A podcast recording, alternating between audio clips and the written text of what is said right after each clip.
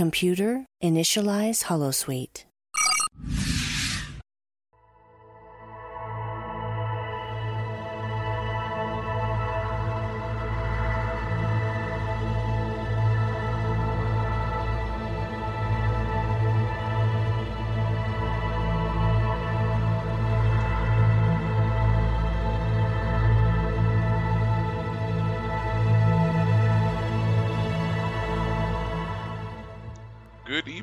Welcome to another episode of The Fire Caves, a Star Trek Deep Space Nine podcast.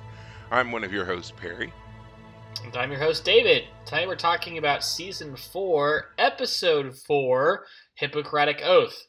Before we continue, you can find us on Twitter, Facebook, Spotify, Apple Podcasts, and YouTube as The Fire Caves, a Star Trek Deep Space Nine podcast. That's right, and as I say every single week, you should find us and follow us because we are awesome. Um, unfortunately, I know that our Twitter situation has just become ridiculous at this point, um, but I'm still working on it. So hopefully, uh, again, I know I say it every time.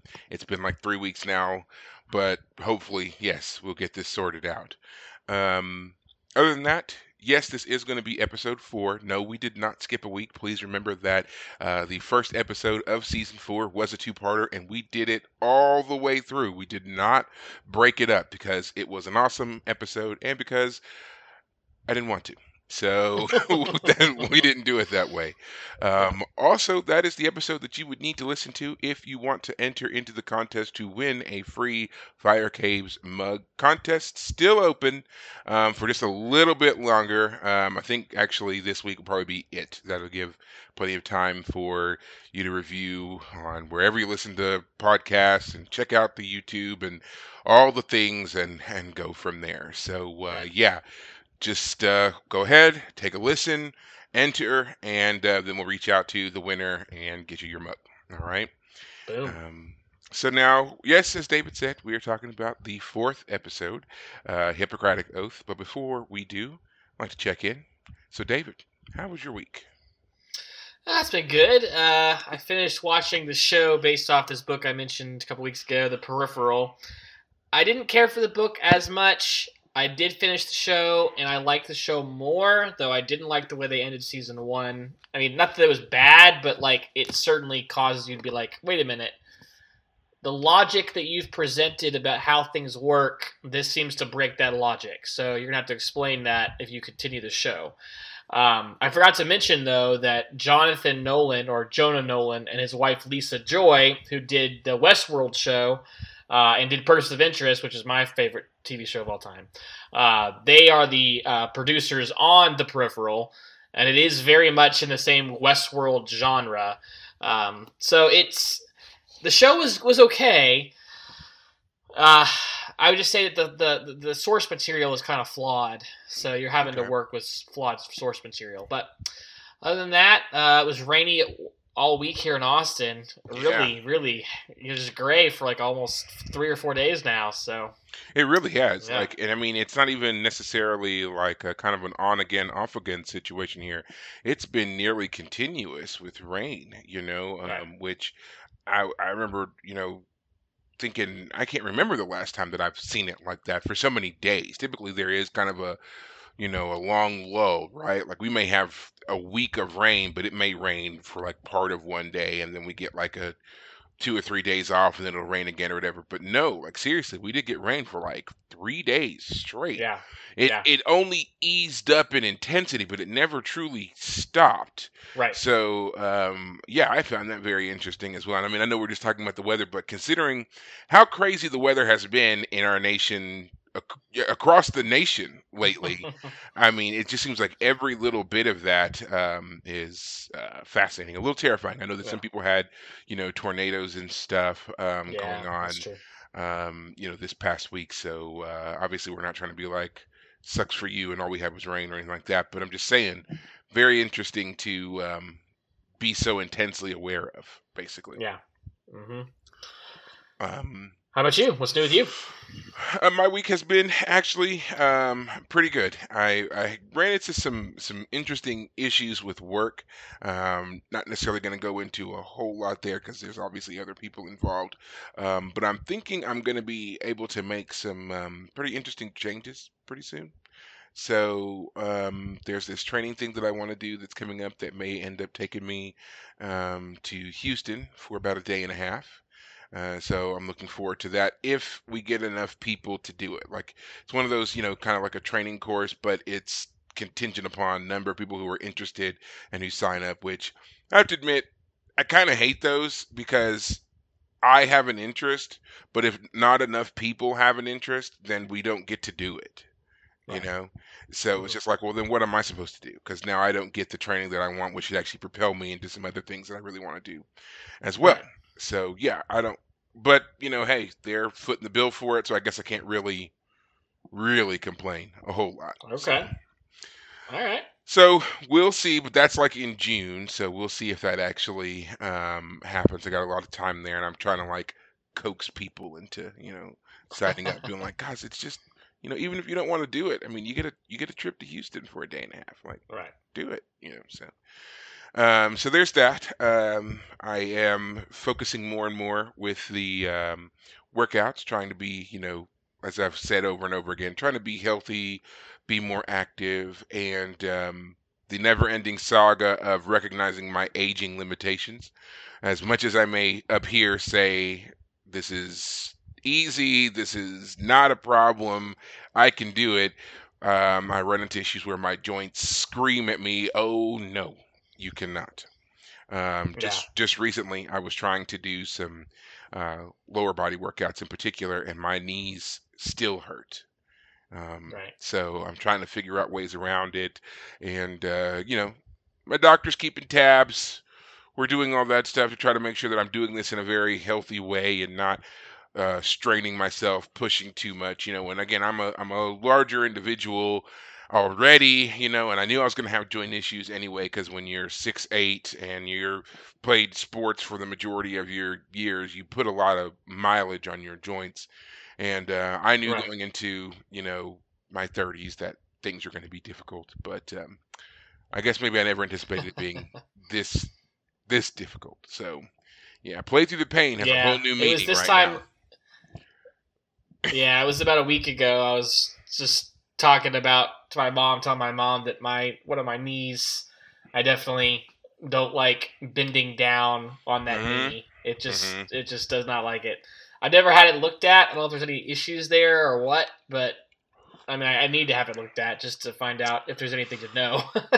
I mean, it's just general wear and tear, and then age, you know. And I mean, there and what I have discovered in this whole quest to be healthy, there's actually a lot of things that people can do for their joint health that you can still improve your joint health even as you age.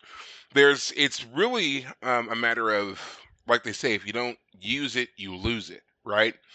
But you can get a lot of that back. You can get a lot of range of motion back. It comes through, you know, conditioning and um, you know, sh- stretching is more and more important like every day, you know. Right. But um a lot of it uh, too is it's work. You have to put in the work to do it. And it's not about just, you know, weightlifting, but again, doing some of this the conditioning stuff, the calisthenic stuff, things like that. And that's what I've started as well, just to kind of help with the um the pain in my joints, things like that. But uh, right. yes, I mean, if you're interested, David, I can uh, I can point you in the direction of some things. There's some actually there's some pretty cool stuff you can find on YouTube right now Yeah. that um, will will really help you out, and you'd be amazed at like some of the people that are doing this stuff.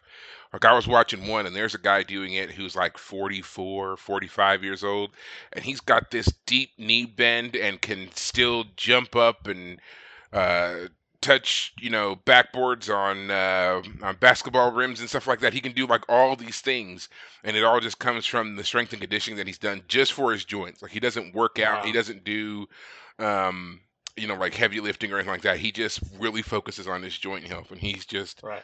all of this amazing agility, amazing flexibility, and again, even older than I am. So I'm just like, Right. all right, Like it's it's possible. So, and he's not the only one. There are a lot of older people who can really do some amazing things behind this. So, um, yeah, if you're interested, I can help you.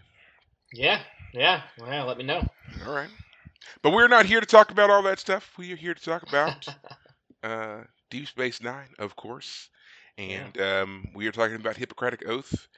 Um, interesting episode, to say the least. Uh, did you want to do the recap, or did you want me to do it? I can, though. I think I did the last one. So if you want to turn, you- how do Okay. you? Go, I, yeah, I'll do it.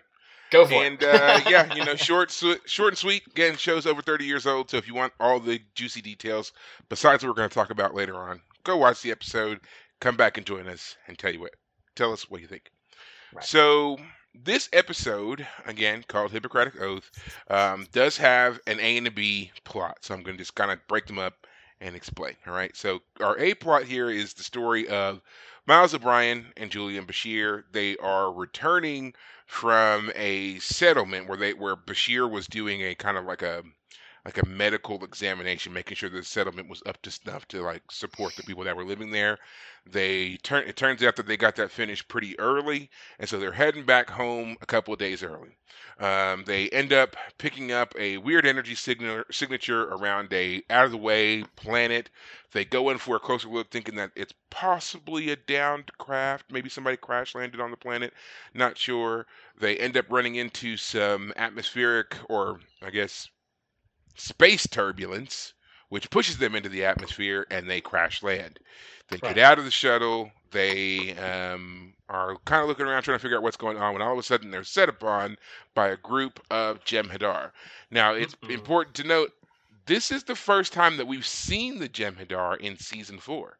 Now, we've, Right. you know, they've, we, I think we've seen a couple of ships, but no actual Jem'Hadar yet. No, that's wrong. We haven't seen. This is the first time we've seen the Jem'Hadar in season four. yeah, So anyway, they appear. They take them hostage. They. Um, it looks like they're going to kill them at first, but then the leader says, "No, bring them into the base, base camp," and he basically puts Bashir to work. It, he reveals that he is no longer addicted to uh, the drug called Ketracel White, which we heard about in some previous episodes, in particular in season three, but we never really had an official name for. If you can remember, there was the um, the the baby that was found in the little, um, I guess, incubator container, and they Right. realized that it had some kind of enzyme deficiency, and the doctor was able to synthesize a an approximate uh, enzyme. But then, as Right. the baby grew, they realized it was a baby Jem'Hadar that grew up to be a very violent Jem'Hadar. And so this is the first time now that we're hearing a name for that enzyme that they're addicted to, and it's called Ketracel White. And um, it comes in these little vials that they slip into these little patches on their chest, and then that's the tube that we see that runs into the neck and feeds them the enzyme and keeps them from um, metabolic decay.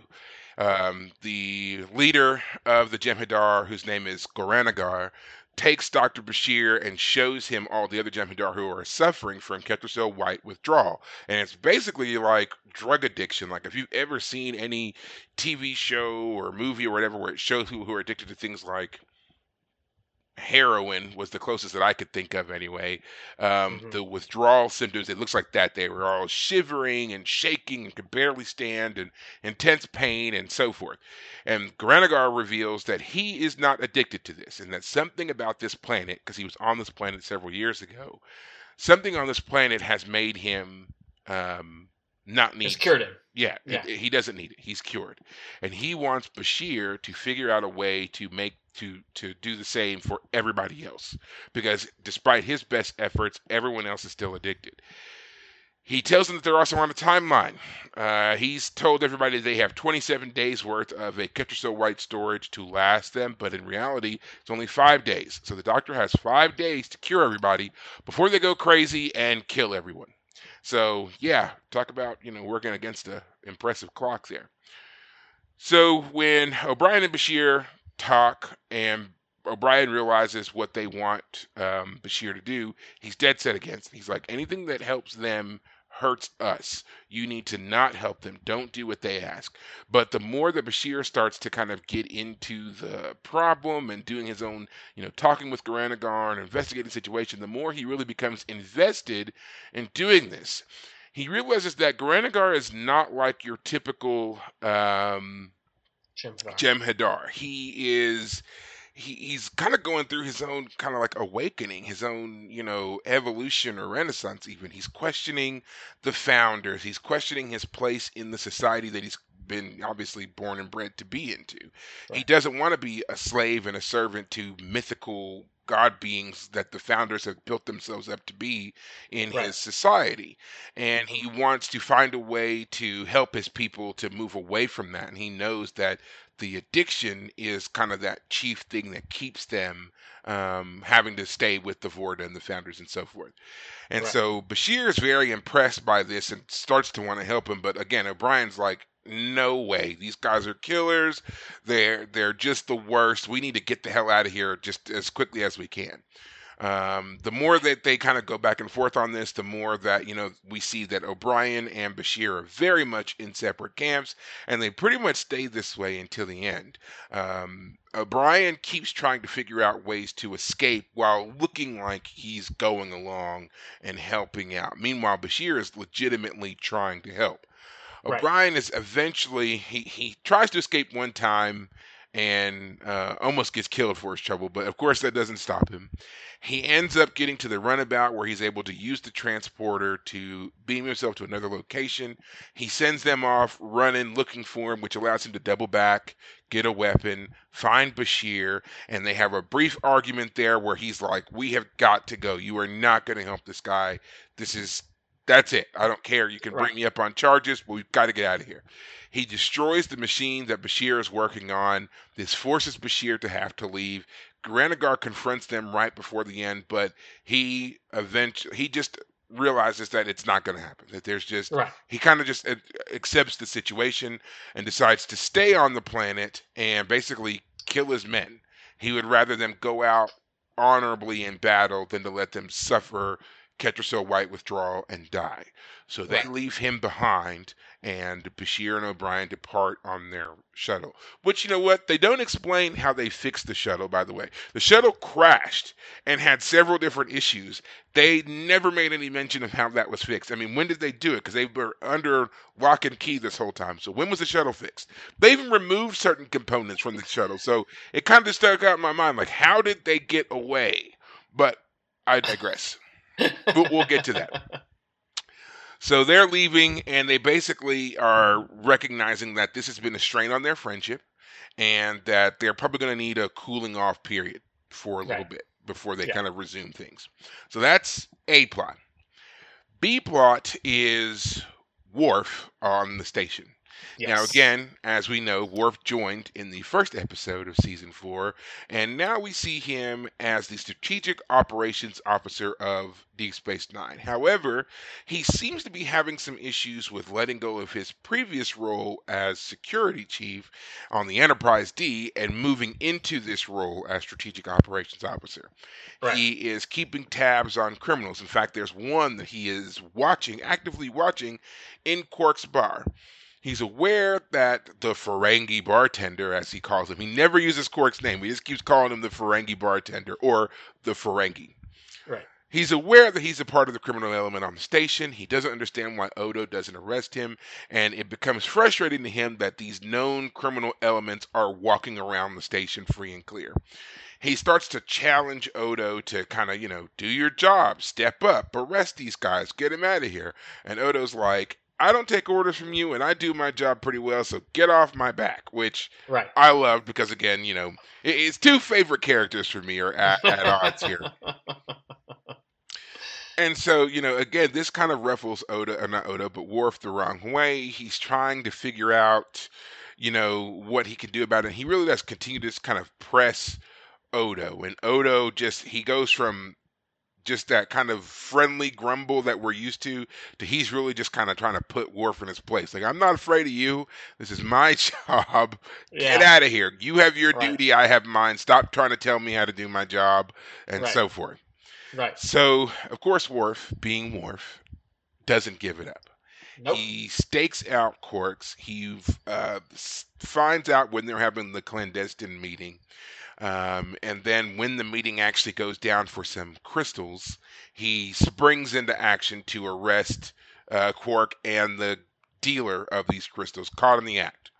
Right. But it's revealed that Odo has been aware of this the entire time. And in fact, he was kind of using Worf to push things along a little bit to get to this clandestine meeting and his whole goal was to infiltrate the ring the the ring of crystal smugglers and take down the whole operation not just arrest petty middlemen but Right. Worf has now kind of spoiled the plot here and so Right. he's like well, I guess I'll just you know deal with what I've got and they move on this Right. leaves you know Worf embarrassed and it also leaves Quark still free and clear because it turns out he was assisting Odo the whole time so this leads to uh, Worf and Sisko kind of having a little bit of a heart to heart there. Um, Sisko trying to mentor uh, Worf into realizing that you know life on a station is different than life on a starship, and you know you were in security on a starship for a very long time. Um, it, there's probably some habits that you need to break, some new things you need to learn here, and just adapt to the fact that you are not in security anymore. You are a part Right. of the command staff now. Your Right. job is different. Your duties are different. Your expectations are different. And you have to learn also to trust the people below you, to trust the people who are Right. in those positions to do their job. And he reminds Worf that Odo is actually quite good at his Yeah. job, as we Right. know. right. So a bit of a learning experience, a bit of a growth experience here for Worf as well, and um, it ends kind of with a gentle acknowledgement that um, um, Worf is out of his element and he needs to adjust, and that's it. That's the show. Yeah. Yep. So a bit of a it. slow burn in cases, but essentially that's it. And again, if you want to watch and get all of the other details of it, go do so. You can watch it on Paramount Plus. I think it's on Sling now, Peacock TV. There's so many other things. There's apps that I don't even know about anymore that have this. I heard there's one that runs nothing but Next Generation. Like there's a whole app that's just 24/7 Next Generation. Hmm. I, and I honestly don't know if that's a good thing or a bad thing. As much as I love Next Gen, I feel like you would need to have a breakup of, of something in there somewhere. Wow. Yeah. So, Yeah. but yeah, that is the episode. So, um, what did you think? First impressions. First impressions Uh, watching this.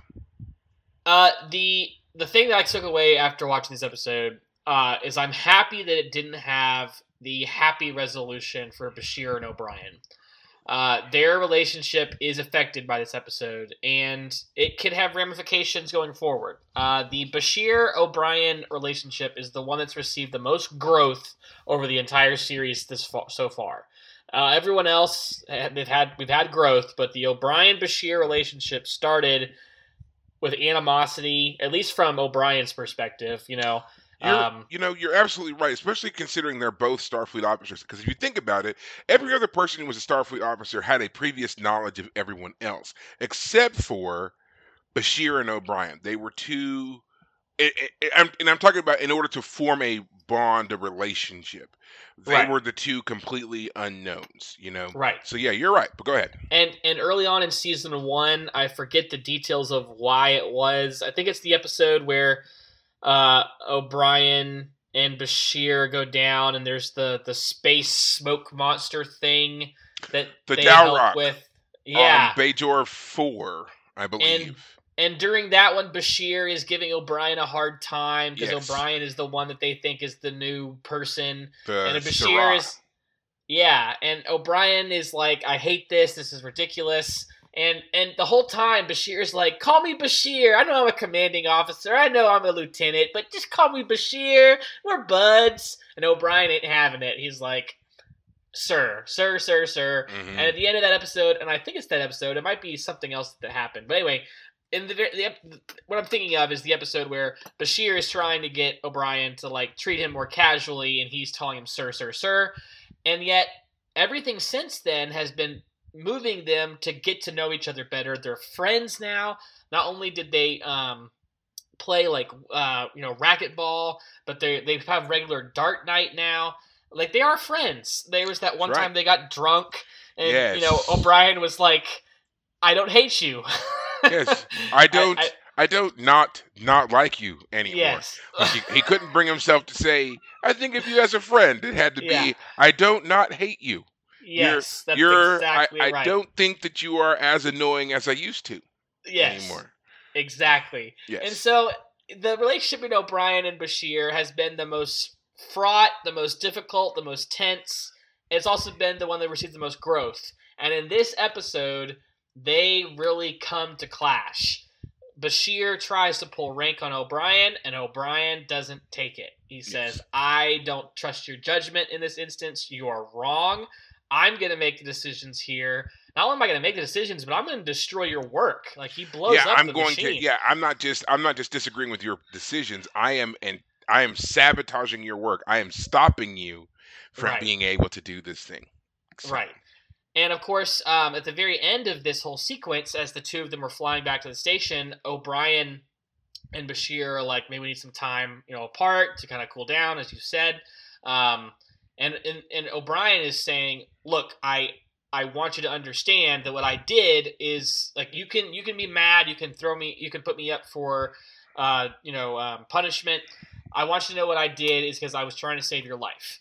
Right. Know, I want you to understand that. And that contrasts with the beginning of the episode where O'Brien was complaining to Bashir about Keiko. You know, Keiko had come home and she was complaining about the way he had reorganized their bedroom. So he had a workspace and she's saying, You're trying to like push me out of your life. And he's One of the saying, "I- greatest little breakdowns ever, by the way. I loved the pro bedroom workspace psychology that Bashir that gives. Bashir yes. gives. It was it was fantastic. I was like, yes. that is I- I- You I- seriously. I thought about it, listened to him. I was like, you know what? Like, I wonder if that would work now. Like, right? It does, right? I was like, I wonder if that would work now. Like, I know that there are guys who their wives complain about how they bring stuff into the bedroom and you know have certain things, you know, and whatever else. And I, I just, I wonder if that would work. You know, because it was such a, it was an elegant expla- explanation, in my opinion. Um, but yeah, that was that was great. Right. Yeah, he uh t- to be clear to everyone what he says is is that no, the reason you have your workspace in your bedroom is because you miss the intimacy of your wife. You Right. this is your intimate space and so you're trying to spend as much time as you can there. Right. Yeah, that's what he says. He's he's like, uh, yeah, you um what did he say? Like you you associate the bedroom with Keiko. yes. So because you have a workspace in this place you associate with her, you're indicating your desire to be closer to her. yes. And I was like, man, man, that was that was elegant. That was nice. Yes. you can see how Bashir was a ladies man in his time. oh yeah, no wonder. Um, yeah, right.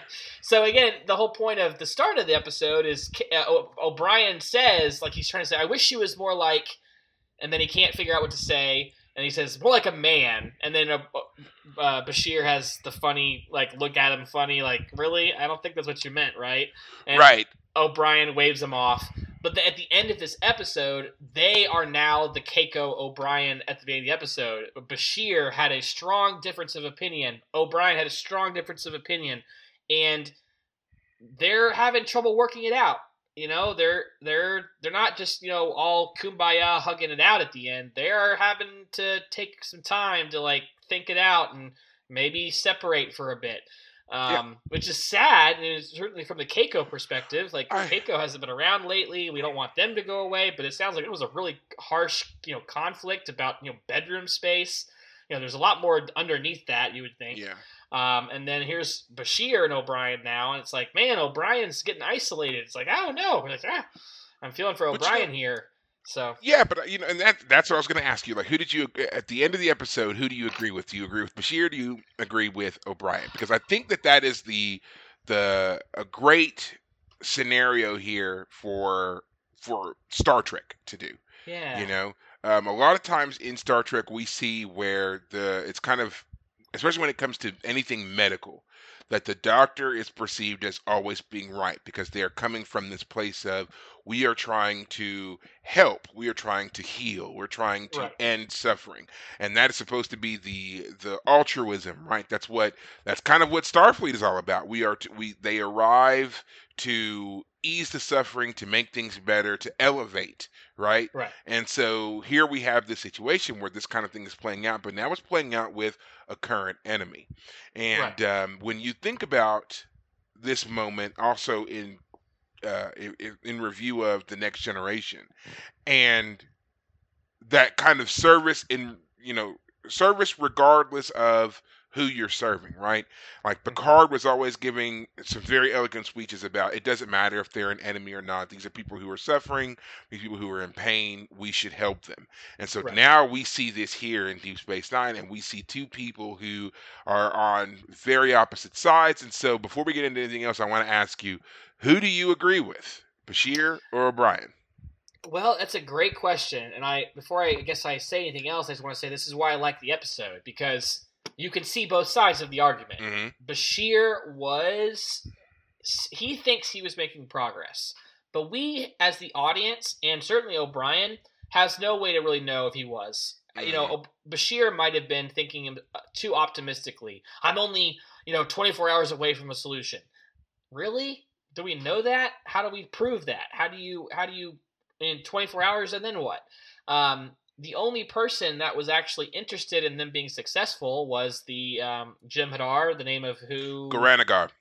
Goran'Agar. He was the only one who both asked for their help and was continuing to help and was giving them second chances. Like, yeah, O'Brien was doing was was being rebellious. Like Jem'Hadar, I and the other guys wanted to kill him. Now it's important to know he did not ask for their help. He took them hostage and forced them. He was I will basically if you don't help us, then you're of no use to us and we will just kill you. That Fair was enough. that was the help. And and, and that's But- also a point that O'Brien makes. He tells Right, him that's you exactly know, right, That, yes. uh, you know, yeah, that this is all manipulation. You're we are of use to them, and that's Right. also why he's saying I don't want you to help them because it, it weakens them, and that helps us. And I'm Right. trying to save our lives. And, was- O'Brien says that once we help them, they're still going to kill us. Like, right there's not no we have no guarantee they're just going to let us go and send us on our way that as far as we know we're going to we're to be helping our enemy we're going to enhance the jem'hadar and send Right. them out murdering across the alpha quadrant he's like that's a Right. risk i can't take and so Right. that's where he's looking at this from from that pragma- pragmatic yes. militaristic um, mindset. I I have this experience. Uh, everything that I, my training tells me is that this is wrong, and we need to not do this. Whereas Bashir, as a doctor, again trained to help, uh, you know. Basis of the episode, the Hippocratic Oath, sworn to help and render aid. You know, um, Right. he's torn not he's not even really torn he's fully committed he Right. was he was torn i guess or i'd say hesitant more because he obviously didn't want to die but once he became aware of the situation it seemed like all concern about his and o'brien's life really kind of dropped away once he really got into investigating is this possible he stopped caring about what else Right. was going on going on around him Right. you know Right. Yeah. Um, the way I would put it is that this type of episode, the whole Bashir is trying to solve the medical issue. 99% of the time in the episode, he's figured it out, whether it's him or it's Dr. Crusher or anything. It's, you know, we'll figure out the solution by the end of the episode. He doesn't. It's not that he got close and was un- unable to complete it or or I don't know. There's it's there's the tragic ending isn't that he couldn't find an answer. It's that O'Brien, in his well reasoned or at least reasonable uh, explanation for what's going on, said, We don't have time for you to be generous. We don't Mhm. have. I mean, the episode's called Hippocratic Oath, you know, do no harm. so let's Um, I, I'm glad you said that because I want to actually talk about the Hippocratic Oath. Right. So, um, you know, which we, was not mentioned by name, I don't think, in the episode. I think it's. you're correct. It was Yes. not mentioned by name. Uh, they don't ever say it, um, but obviously this is in reference to the doctor's desire to immediately render um, aid. And you said it. You know, uh, do no harm. While those um, you know, so we are, we like to add a little history component to our episodes as, uh, whenever possible. Typically, we feature this in the '90s, um, but we're going to go all the way back to Hippocrates and ancient Greece here, Ooh, and wow. um, yeah, we're gonna corner in the like Zero, Yeah. zero nine, Yeah. 90s. The, the, li- the yeah, I was gonna say the literal '90s, just '90s. We're we're gonna go back quite a way, quite a ways. Um, so you know that's probably it's probably one of the most um, I guess well-known oaths that that exists in human culture, human civilization. Um, Right. You know, um, and you know, that's probably one of the first things that people think of when they when someone says, "Tell me something of the Hippocratic Oath." Is that line first, "Do no harm." Um, now, in doing my own little research for this particular episode, I found out that um, it does not actually explicitly contain that phrase, first do no harm. It does say do no harm in it, but not like that. It's not the first line of the Hippocratic Oath. None of that is there. It's actually kind of deeper down into it. Um, so, some things you should know about the Hippocratic Oath uh, is that one, the oath wasn't so much um, saying, I am going to um, always just render aid or anything like that. The first and most important part of the oath was always seen as the part where the person who's taking it is swearing um, allegiance to their teacher. So Mhm. when they were taking the oath, this was they were basically saying, "I swear that I will always assist my teacher. I will use the knowledge they have taught me to help them and to help others, and that I will also train uh, not only uh, my family but their family. In you know, if their kids Mm. come to me and want to be doctors or whatever it is, I will train them, and I won't charge them for it either. That was actually in there. Interesting. So it was a way of Wow, keeping we've this broken knowledge. that one a long time ago. Yeah, yeah. Yeah, I- that was the first thing I thought too. Was like, like, wait a second, you mean medicine's supposed to be free? So uh, medical training is free. Um, but yeah, that was the first part. Was if you and it, it was all designed to keep this knowledge very specialized and Mm. to stop people from um, basically being, you know, uh, charlatans Hacks. and hucksters, Yeah. right? You know, and it and it also the oath bound you to a certain type of medical practice. If you were trained in medicinal herbs or um, you know s- things along that nature, then that's all you did. If you were trained Right. to use a knife and to do any kind of like rudimentary surgeries or whatever it was, then that was all you did. If ever there was a time that your you were called upon to render aid and it turned out that what they were asking you to do was something you were not trained to do, the oath forbade you from being able to do it. You had to go and find someone else who could do that. You weren't allowed to just say, "Oh, I'm a doctor, I can do it." No. That Right. that was it. Right. Um the oath also stopped you from being able to take advantage of people. It stopped you from being able to um, use what you learn about them against them. You know that whole doctor-patient confidentiality, privacy, and so forth. It's there's a whole line in there about how if you learn something during the course of your treatment of somebody, whether directly or indirectly, because a lot of times these doctors were going to people's houses, they were in their intimate settings, and they might overhear something from the family or whatever. They were not allowed to use it against them, and the last part of the oath specifies that if at any time you break any of the tenets of the oath, there were some very, very uh, severe punishments Oh, for it that would last you for the rest of your days. So that was that was the oath. So it said if you lived by the tenets of the oath, then you were uh, entitled to all of the notoriety, the publicity, the acclaim that came with it for the rest of your days. Even if you retire, you had all of the accolades. But if you betrayed the oath and it was proven that you betrayed the oath, there were some severe punishments that you also got for the rest of your day. So it was not an easy thing um, to just swear by, I guess. You had to really, Right. you know, consider this. So Wow. yeah, a lot of no great idea. stuff there. Yeah, I didn't I didn't either, to be honest, I didn't either. And then I looked it up and I saw the things about it and um I was very impressed, but I also say that, you know, the oath itself has changed a lot over the, you know, millennia that Mhm. uh, that have been out there. Um and and actually they don't necessarily require you to swear an oath Yeah. uh, to be a doctor anymore. In fact, the United States struck that down in uh, 1973. So now there are some places that some medical schools that still, as kind of like an honorific of a ceremony, will Right. have an oath, but you are no longer legally bound by the oath. Huh. So when you know when you hear that, especially when you hear it in like TV shows and whatever else, for example, because they love to throw that out there. I took an oath. Well, yeah, yeah. your yeah. oath means nothing. Your oath, you, okay? Don't give Yeah. me that. Yeah, Yeah. yeah, to give free, to give your uh, free uh, t- t- t- t- teaching to your uh, to your teacher's kids. That's Right, you're- right. You know, that's what that's what it really is. Yeah, it's uh um. Yeah, Are you going to do that? Then you took an oath. Does that mean that if so and so's kid comes up to you, are you going to teach them everything that you know for free? Bet you you Yeah. don't. Um, but yeah, so we've so that was kind of the whole thing here of, of the oath itself, and I, uh, the main part that everybody seems to really fixate on is the part about um, doing no harm, and that line in the Hippocratic Oath reads, "I will use those dietary regimens which will benefit my patients according to my greatest ability and judgment, and I will do no harm or injustice to them." That's Mhm. it. It doesn't say anything else about always needing to render aid or whatever else it is. Um, it does. The oath does make mentions of um, uh, medical assisted suicide and abortion, which the oath is against both of those, by the way. And um, again, like I said, you're not. It makes you swear to not do things you're not trained to do. Again, right. not use a knife if you're not trained to use a knife, so forth and so on. But Right.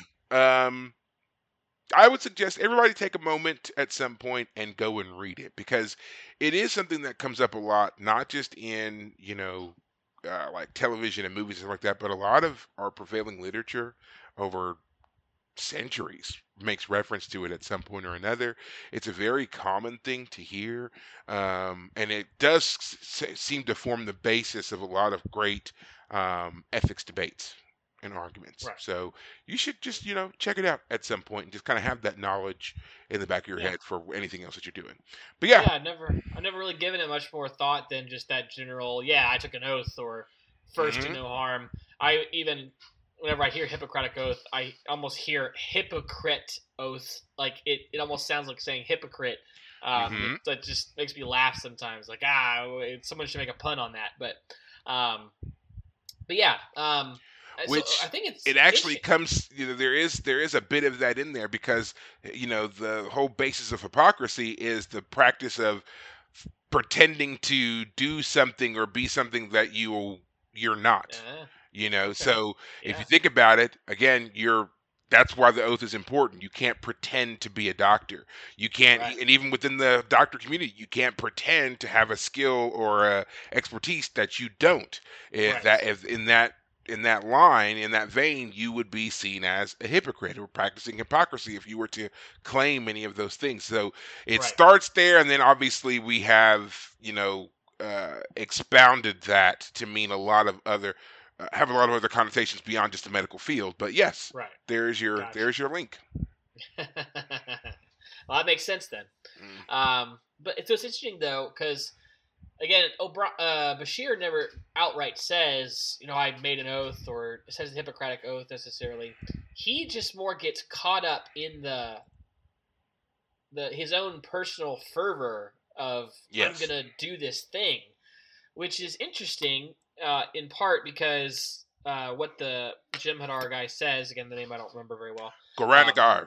Goran'Agar, he he starts talking about at one point, um, like you guys have a, a changeling on your station, and Bashir says yes, and he says I've never met the changelings, the founders as he calls them. hmm You know, there are other beings who believe in gods that you know direct their destiny and that are there for them in the afterlife.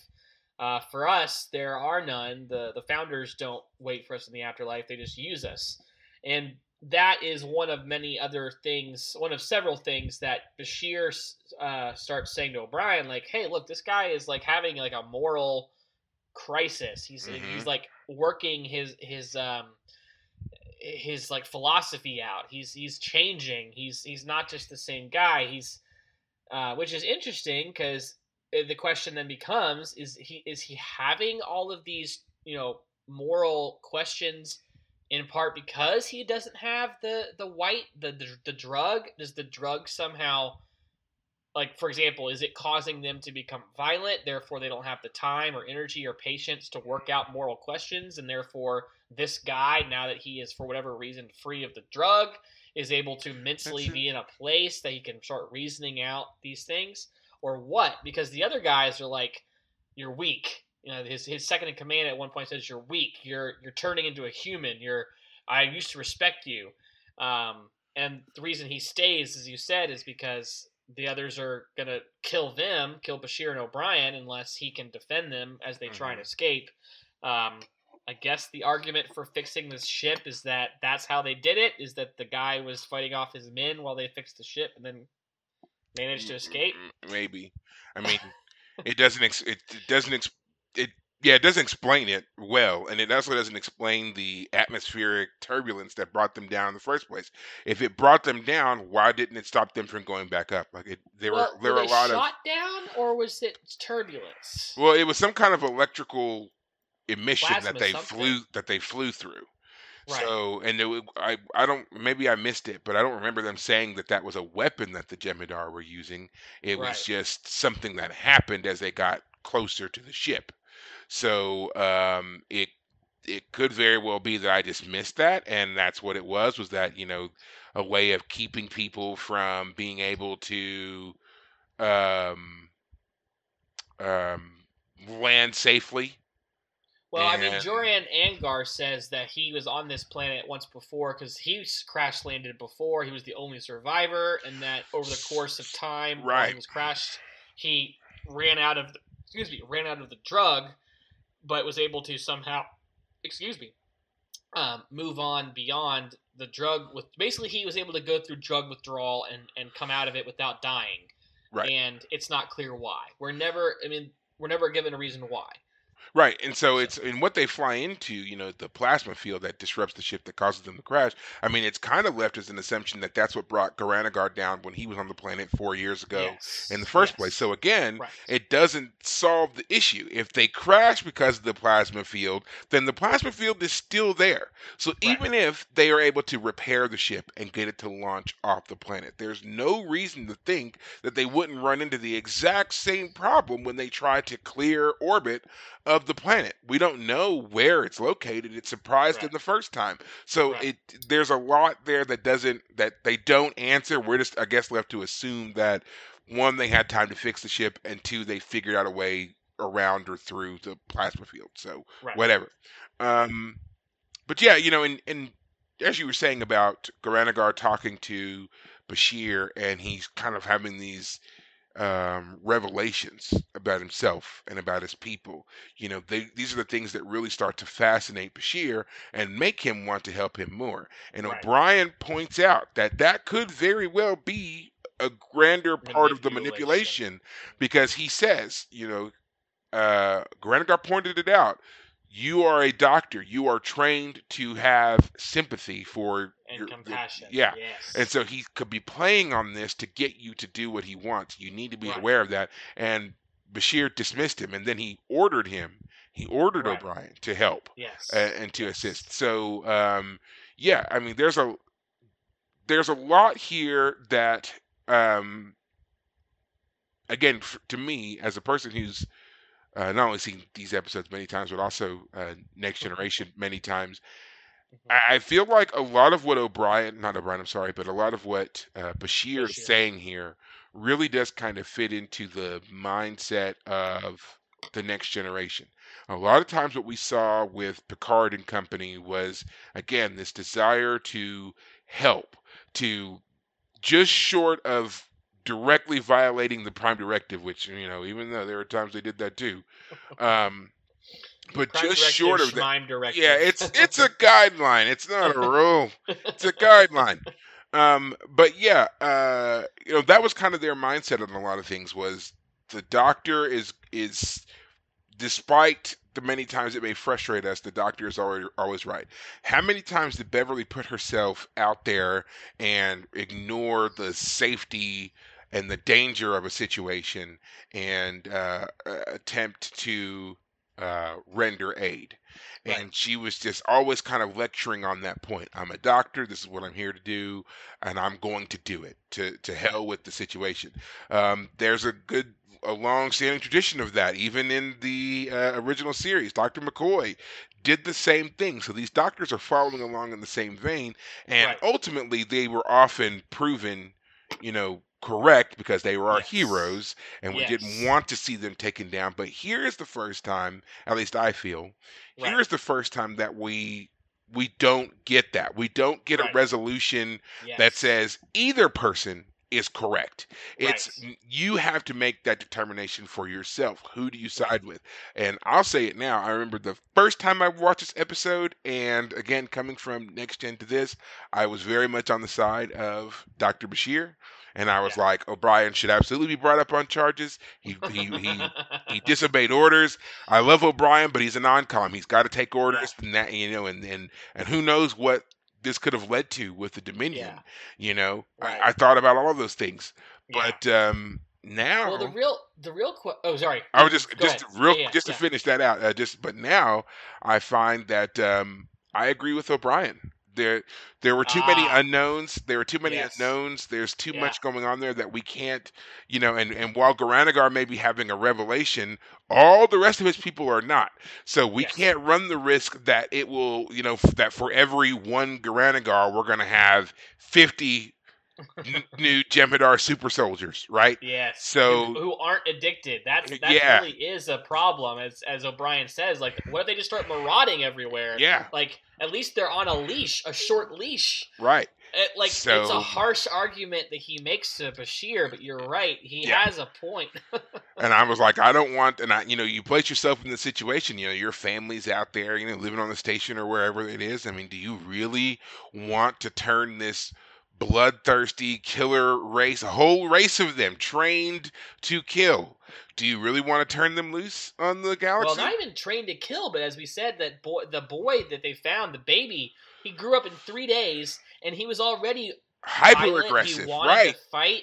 He And actually he- left the station to go back to the Jem'Hadar because he Yeah. wanted to be with his people. and he had innate fighting skills. He grew up, and they they did not show him fighting stuff until he was essentially a teenager. But he already had a very impressive skill set for a person who'd never even seen a weapon before, let alone Right. be in a fight. So yeah, do you suddenly want to turn them loose, free of Right. their addiction, free of their reason to calm down at the very Right. least? Yeah. No. So yeah, Yeah. I, I definitely agreed more with O'Brien in later years. But Yeah. you still haven't answered the question. Who do do I agree agree with? with? Well, Yes. so the the show is definitely giving us mostly Bashir's perspective. Like I would say, if if there's like a protagonist this episode, the one we're mainly following, it's Bashir. So the show is sympathetic to Bashir's perspective most of the time. But that's also why I love this episode because O'Brien is given powerful counter arguments, and that's why this episode. I like the fact that it doesn't end on a happy note. It doesn't end with a clear solution. It doesn't end with the right answer both of them are arguably correct. Now, Mhm. yes, O'Brien is the one who is making the better safe than sorry argument. And frankly, in this case, is right in the sense of like, there's too many unknowns. You don't know how long it's going to take you. You only have the one guy who might be sympathetic because we're helping him, but even he was forcing us. Um, even if we are successful, you know, they all could turn on us and the and the ramifications. He even says it in that argument. He says, "Let's say you're right. What if they maraud around and they're actually worse? Worse. That's actually a worse solution." So yeah, uh, Bashir is right in the. I'm sorry, uh, O'Brien is right in the. There are too many unknowns.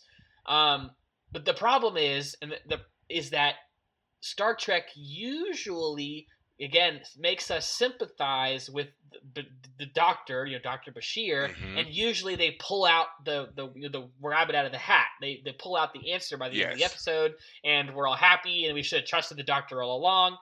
This episode didn't give us that, and I'm happy that it didn't. It took a, it took a turn. I I wasn't I I mean as the episode was unfolding, I really did think that Bashir would figure something out, and we Well, yeah. would have an they they kind of make you feel like that's going to happen, especially once he Yeah. starts to get into the whole "oh, it's in your blood" thing, and "oh, I'm going to have a solution Yes. in 24 hours" and so forth. They really make you think he's going to come up with a, a solution that not only solves the Jem'Hadar issue of their their Ketracel white addiction, but also Right. perhaps of the inroads to peace with this group. Are we going to suddenly see us having a, Yes. A a renegade group of Jem'Hadar who now have teamed up with our Federation heroes That's and are exactly going to what I thought might happen. right yes. and they're going to train them or something like there could there could have been that could have been an avenue that they they went down but um right.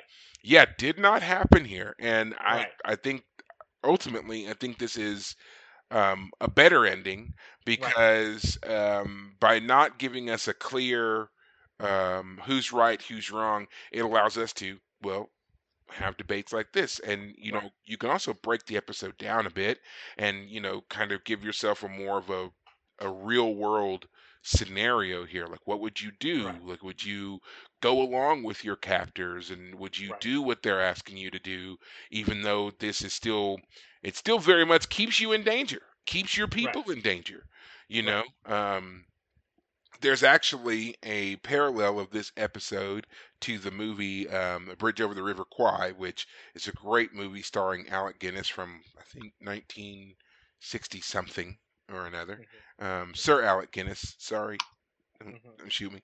Um, but that's kind of the whole that's kind of the whole premise of that movie too. These captured British soldiers um, being forced to build build this bridge, and there are some elements there who don't want to cooperate, don't want the bridge building to be successful. Um, meanwhile, Guinness's character kind of you know gets into the work. You know, he starts he starts to forget a bit that he is a captured um, combatant and really wants to do a professional stand-up job building this Right. bridge and really commits to it and um, you know ultimately leads to his downfall. So yeah, there's there is that that we can kind of see as our own real world um, um, parallel, and then of course you have to ask yourself like which uh, where would you fall in this? I mean, Yeah. you're you're trained on one hand to render this service. You have a specialized knowledge, but at the same time, you um, I mean, you're obviously you're placing yourself in danger. You're placing other people who you're responsible for in Right. danger, and um, what you're doing um, assists your enemy. Right. So, yeah, And, and and O'Brien definitely gets some backup. I forget all that is, is said back and forth between him and the Jem'Hadar when he's in the ship and he right Mhm. before he transports himself. You know, he, tr- he tricks the guy and, and transports himself away. oh yeah, I- do you the what they So the Jem'Hadar is is watching him, and he was like, "You don't like us," or you, he said, "You don't like helping us." And he was like, "No, I don't." And he goes, Yeah. "I don't, I don't like you helping us either." Yeah. You know, and I mean that's each other. Yeah. right. It's kind of like Yeah. it's it's a recognition that um, despite there being a calm here, we Right. are not friends. Nope. We are not comrades in arms. We Yeah, are we're not- enemies. There's no truce here. There's Right. no, yeah, no uh, disarmament. Yeah, yeah, yeah, all of that. Um, and again, one of the reasons I love this episode is because none of this is communicated to Sisko and the others. As far as I, I mean, the episode doesn't end with Sisko finding out what happened. They get back to the station on time because again, at the beginning of the episode, they said that they had They were two days early. early. They were two days early with the job, and so And- no one was even looking for them. yes. Kira's like, "Welcome back, guys. The She bay's does. open." She doesn't just ask greets how him. to go. Yeah, Mhm. and, and Bashir says, I mean, O'Brien says you could totally reprimand me. Like that is your in your authority. Um, I just want you to know my perspective. And basically, I think Bashir. I don't think he definitively says he won't do it, but he Yes, he does. insinuates. No, he does. Does he, he, says he because he say says Yeah. yeah, because O'Brien says yeah, you could still bring me up on charges, and he was like yeah, that's not really my style. So that's kind That's of our that's our right. indicator that Yes. he's not going to do it. And again, you're right because of the fact that they were two days early, they arrived back on the station on time, so no one was looking for them, and no one would question them because they weren't late. Typically, that's what happens when they show. If you show up late, they're going to ask, "Well, where were you? Why were you Right. delayed?" This would Right. lead to them needing to make the extra report, which Yes. would have meant that O'Brien would have had to disclose what happened with, or not O'Brien, but Bashir would have had to disclose what happened with O'Brien disobeying the order, which could have led to charges. But Right. because they're on time, because no one was looking for them, because no one questions them, he doesn't have to. Right. And I think it's interesting as well that they have that discussion about bringing up on charges after Kira acknowledges their presence and tells them where to dock Oh, right. That's right. because it's because Yeah. it's all smooth and she says welcome back gentlemen the docking bay 2 or whatever runabout pad C is open right and Yeah. they and they cut right. so again because if if they had been late she would have asked what happened the, Yeah. Sisko's waiting for your report like why you know all that but Right. yeah that Great whole, pickup. This, this whole episode reminds me of a of a short, rather short scene in uh, Band of Brothers. I think it's episode two, where one of the characters is being introduced, um, and he's going to be one of the kind of mid level commanding officers, not like captain or anything, but just like in charge of some. But like on his first night with his guys, he started playing poker with his guys, and he's being reprimanded by Captain Winters, saying you can't get too close to your guys because then they won't respect you and he's like, "But I got to get to know them." And like, there's the back and forth. That the whole, you know, what is the proper relationship between command and the non-combatants or the the non-commissioned officers? hmm And um, this episode really brings home that that question because Bashir and O'Brien were friends. That's where that. That's where O'Brien could say to Bashir, "I disagree with you. I know who you are. I know your fault, your flaws, and that you're getting your head too big, um, and you're making the wrong decision. And I, I am not going to obey you." If they hadn't known each other, then O'Brien would have grumbled. Like if this had been season one, O'Brien would have grumbled and gone along with it and and been like, "Okay, Commander, you know, whatever." Uh, but this one, he's like, "No, I know you too well." Um, but it's still a great question because it's like, should Bashir and O'Brien on the station be two guys who just you know salute each other in the hallway? Like that's impossible. As basically Sisko says at the end of this episode, like living on a station is not like living on a, a starship. hmm You know, on a starship, as uh, as Worf says, I know who my enemies are, I know who my allies are, and there's a chain of command. And here on the station, that is pretty well thrown out the window, and yet that doesn't necessarily mean that we aren't going to have to try and work out those issues, as as Bashir and O'Brien Mhm. found out. Um, but I think it's a good segue into the uh, Worf part of the episode. I was going to say because uh, considering considering how um, much time we have spent on the But other yeah, one, we'll have to be quick uh, about it. yeah. Well, and I mean, th- this story is is pretty much a very straightforward one. This is yes. Worf's learning curve on being on the Right. station. Um, Yeah. We knew that there were going to be some difficulties with him transitioning from the Enterprise to um, Deep Space Nine, and I think this is a great way to handle it. He Mhm. is he's trying to find his place. He's trying to figure out how he can um, he can work here, how he can serve here, and um, it's I think that's totally natural for him to fall back into what he knows. As he indicates, he's been in security for seven years. He was the chief of security of the Federation flagship. It makes sense that this is what he would do. But yeah, it's not going to be the same as being on a, a ship. Um, the level of security that you're going to have on a station is going to be vastly different than what you would have on a Right. on a ship. And this is what he is having to contend with, and also recognizing, um, not your job anymore. Fi figure out. I mean, that's the main thing. It's not your job. You're going to have to figure out another way to spend your time. Which that was also my my question for Worf. What are you doing in your downtime? Like, why is this something that you have the ability to do? Like, do you not have enough to do? You are the strategic operations officer for the sector, the the whole sector, not just Deep Space Nine, the Right. whole freaking Bajoran sector. right. You don't, and you don't have enough to do. Yeah. You, you're doing your job wrong, bro. Well, Like, it's, it's I funny love 'cause you, this- Worf, but come on. Yeah, because Sisko says when they first confront him over his kind of interfering with Odo, is like, just can't interfere with your job, and he's like, it won't, I won't let it. Um, and I fully believe that Worf is not dropping the ball. I think No, but Worf that just is- means he's not sleeping. yeah, That's for sure. That's true. He is so kind of paranoid on this issue that you're right. He because he stayed in Worf's quarters, oh, sorry, in Quark's quarters, Quark's bar, you know, watching from the shadows for we know a while. We Mhm. saw that Quark was waiting around and time passes. Um, the uh, and yeah, so you know, Worf security officer being a security officer means you know any sort of disciplinary action, any sort of you know in, infraction, any sort of incursion needs to be immediately addressed. But on a station, you don't have that immediacy. And so Odo is actually right. Yes, I am not just trying to take care of small little problems. I have a stratagem. You know, I'm playing chess here, not checkers. Right. Um, so, yeah, I the, the one thing I would say though is I do feel like I mean I understand Odo. You know, Odo is the one who's like I ain't answering to nobody. I don't have to tell you what I'm doing. Uh, it would have been, I think, a little smart for him to say something to Worf, something like, "I'm aware of the situation. I do have things in hand. Uh, there's a reason why I might seem like I'm not uh, as in, into this as you might think, but trust me, I have this. But I certainly wish Sisko had been a little more direct with Worf, just for Worf's sake, and said, "I trust Odo. He is good at his job.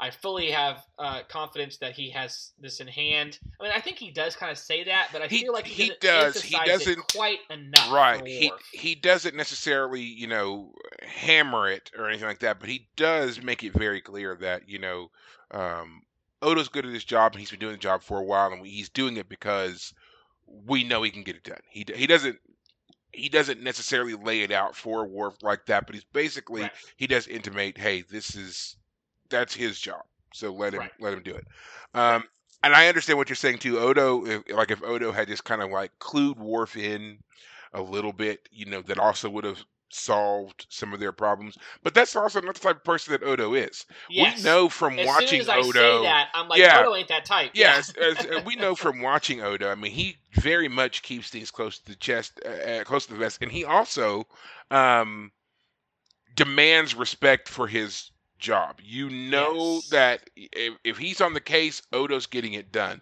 He doesn't like having to um, prove himself Um, which is funny because he proves himself over and over again. Like he just he just does it. It's like if you just stand back and let the man work, he's going to impress you, and he does. Heck, he was impressive here because we because we're watching this whole situation and we're really seeing it mainly from Worf's perspective. We don't see the investigative talents of of Odo here that we know. We've seen Odo work plenty of times, but we're not getting to see that here. And so when he shows up as the bag of money, it was great. I mean, and even and and and Worf, you know, the shock on his face when Odo he picked up Odo. Yeah. yeah. and Odo appears and is shocked that Odo was obviously And- intimately involved with Yeah. everything. And It was just like, Odo, oh, I love how Odo comes up to and he's looking at Worf. He's not looking at Quark. Right, Looking at the he's- other guy. He's, he's looking at Worf. completely right. He's like, yeah, he's completely like all even even in that moment, he's like, this is everything behind me is in control. You're the problem. You're the problem. So Exactly. yeah, I I love that as well. That he was just like putting Worf on notice. Hey, you know, Yeah. like this was this was coordinated. This was you know, and he even says, I used you. I used your pressure and your investigating and your so to drive this uh, meet a bit. Right.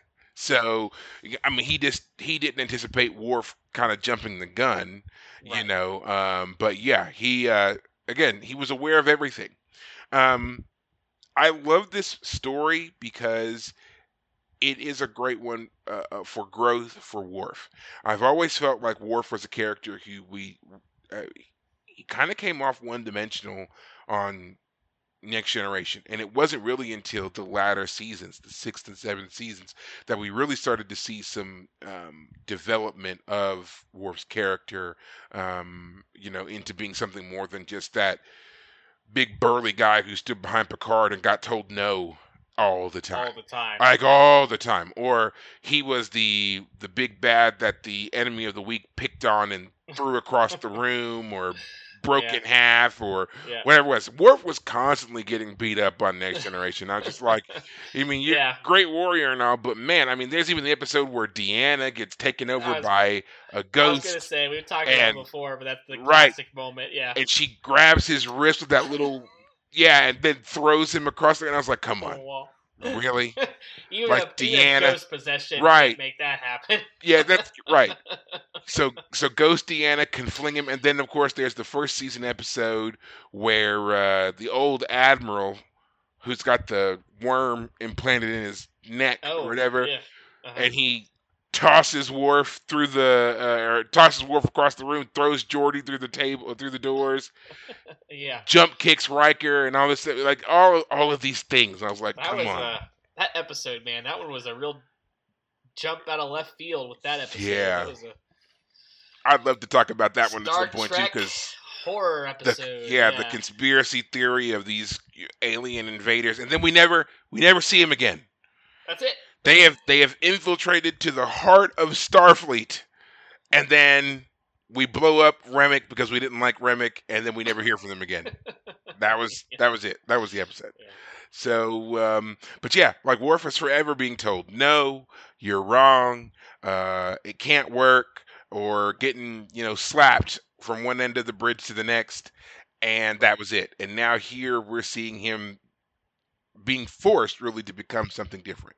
So I definitely enjoyed that, and um, I, like uh, like there's there's always been something about the character of Worf that um, it just it brings I, I can't even really describe it, but there's he brings something to the shows that he's on, especially when they really start to expand his range, that it just makes it more enjoyable. I don't know if it's because he's playing an alien and we're having to get these aspects of humanity explained or or watching his deadpan delivery of things that shouldn't be funny but somehow Yes. turn out to be funny Yes. Yeah. it's fantastic and it Yeah. works every time he's even doing it in picard there was Right. a scene where somebody um i'm not i don't want to try to spoil anything for you but there's these two these two characters and they say something and Worf has to pretend to be happy and he gives this deadpan line and they just kind of stare at him and they were like uh and he goes oh i was practicing deceit.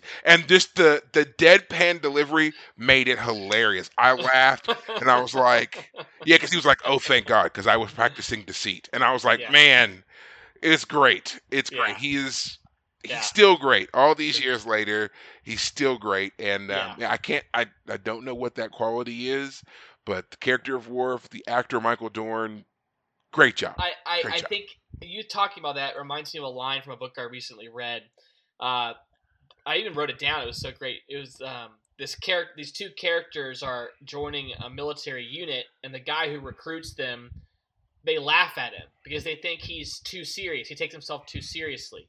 But as they get to know this guy, because he's actually a serious dude, he's actually very well trained.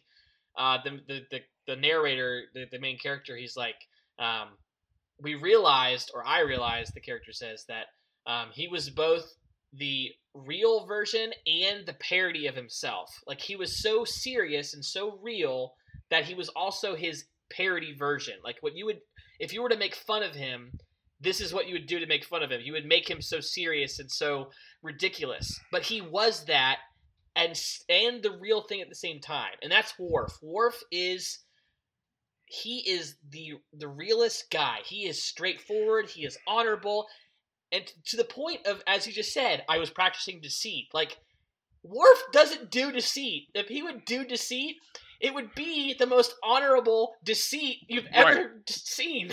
and it was and it was so obvious. And then when he delivers the line, you're just like you couldn't help but laugh 'cause it was just like we knew, we knew that. And then there's Yes. a, another scene in in Picard where he's he's talking to um, Deanna, and the way he's talking to her, and you're just like, what is wrong with you? But again, it was it was so funny, and uh, I was like, I don't know.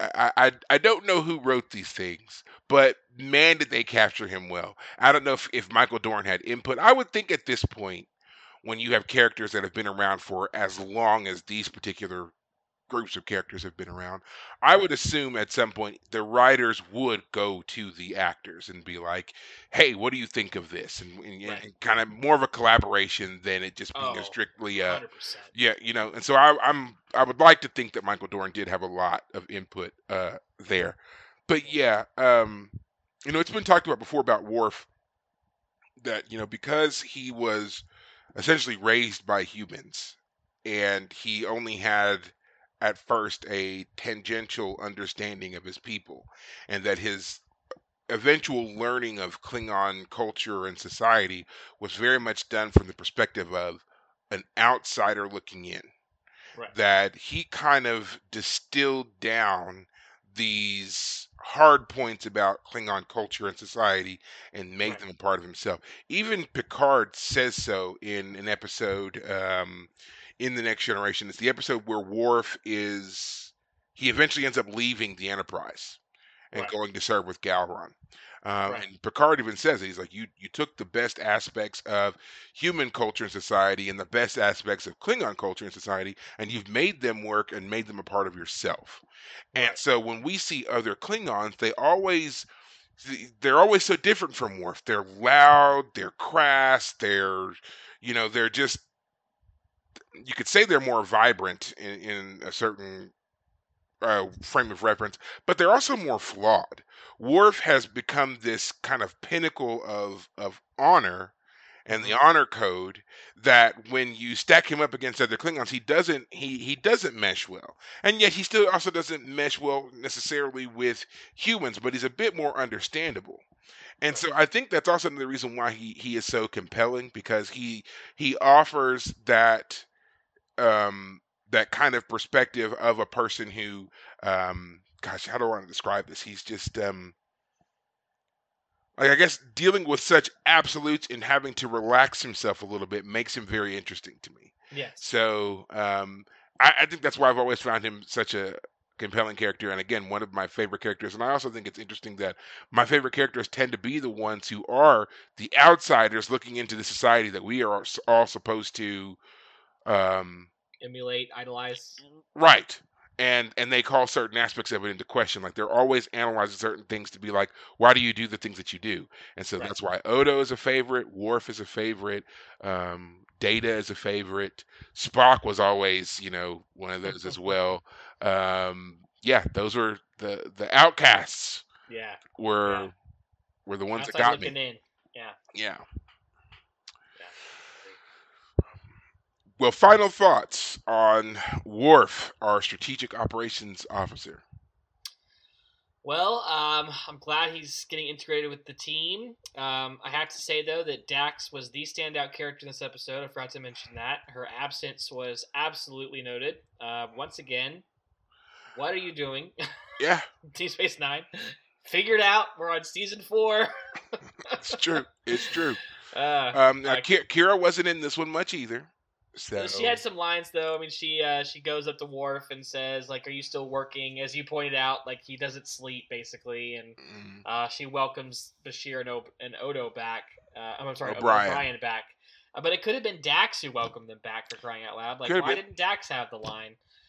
Uh, Yeah, but other than just that, total, yeah, totally absent. Um, we didn't see Jake, we didn't see Nog, we didn't see Rom.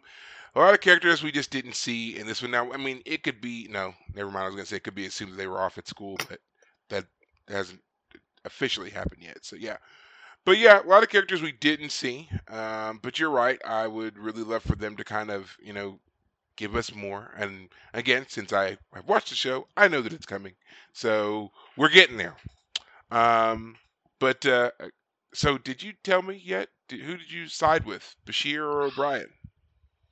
I guess I'm gonna have to say this, and you're you're not gonna like it, but I would say that the the right answer is what the show would have done. The show could have done it either way because we've had episodes where the O'Brien escape plan is the way we go, like the end of season two where the Jem'Hadar first appeared. You know, Sisko and, and Quark and they have to escape. Mhm. Um, and so we've seen escape episodes. We've seen the doctors pull out miracle rabbits from hats. And that's why this episode was so great. Either one could have been right. Either one could have been wrong. Either one could have been in another scenario, the one that works. Um, So David, you're just I'm not gonna. ignoring it. I was gonna Uh, say you're not gonna commit to an answer, huh? You're, I you're mean, I gonna- guess. You know what? I- I'll just say I'll just say Bashir because you said O'Brien. You're on Uh-huh. O'Brien's See. I'll just say I'll say Bashir. I'll say Bashir because if O'Brien had given Bashir his full help and full assistance, Bashir could have figured it out in time and save the Jem'Hadar and save the day. How about that? That's my answer. Fine, we'll we'll accept it. And it's not the correct answer; it's just your answer. So everybody knows the correct answer was mine. So, so all right. Uh, well, that's gonna do it for us on this episode. I know it went a little bit longer because we had to, of course, give our you know tribute to. This is a great there. episode. It was a- down. This has been a great season so far. Yeah, so so- far, all these episodes. Yeah, yeah. Surprisingly, again, surprisingly good episode. It's not one that typically gets talked about a lot, but when you really get into it and you start thinking about the elements of the episode, again, the Hippocratic Oath, uh, the history of it, and, and things like that, it does make the episode um, resonate better. In fact, it's one of those times where it's. I've thought about this before, where I wish that they would do like. Um, whenever they do episodes like this, because they don't do them often, but you know, when it comes to the ethics of something, I wish that they would like have like a some kind of companion guide or something like that that would put up the basis, the foundation of what it was, right? Like we've called it Hippocratic Oaths. Go read it before you watch this episode. Oh, we're yeah. we're talking about homework before. just just a little bit, you know. I mean, like Star well, Star Trek has always been a bit more of a cerebral show anyway. So just in Sure. those moments when they have those particular focuses, we are talking about um, racism in this episode. Here are some things that we referenced before we started doing the episode. We're talking about um, capital punishment in this episode. We're talking about justice in this episode. Here are the things that we referenced when coming up with this episode, and like just to give us the ability to kind of get in that mindset before we watch their take on Right. whatever it is they're going to present. Because we may agree, we may not agree, but I think that it helps to have that kind of same foundation so that we can then have the conversation. Because a lot of times we don't. We really don't. And unless you do things like this, you're never going to have it. So, Right. and it's not to say that we're again we we may not agree with their interpretation of what it is that they present to us or whatever, but I I like that we can um, have those kinds of uh, talks, debates, Right. and so forth. Right. So, um, well, yeah, that will be it for us on this episode. Um, we do have, obviously, we'll be back here uh, next week. You can catch us anywhere that you listen to podcasts, and you can also watch us on YouTube. I happen to listen to the podcast and other podcasts on Spotify. Um, don't forget to enter into the contest. This is the last week, so get that done, and then um, we'll be hopefully, hopefully we'll have a winner. Hopefully enough people entered that we can actually do this. So um, I, I have not checked anything yet. So if there are replies or responses or comments or whatever, I have not looked. So um, I'm waiting. So get it done now while you can. All right. Um, other than that, until next time, take care of yourselves. Thanks, guys.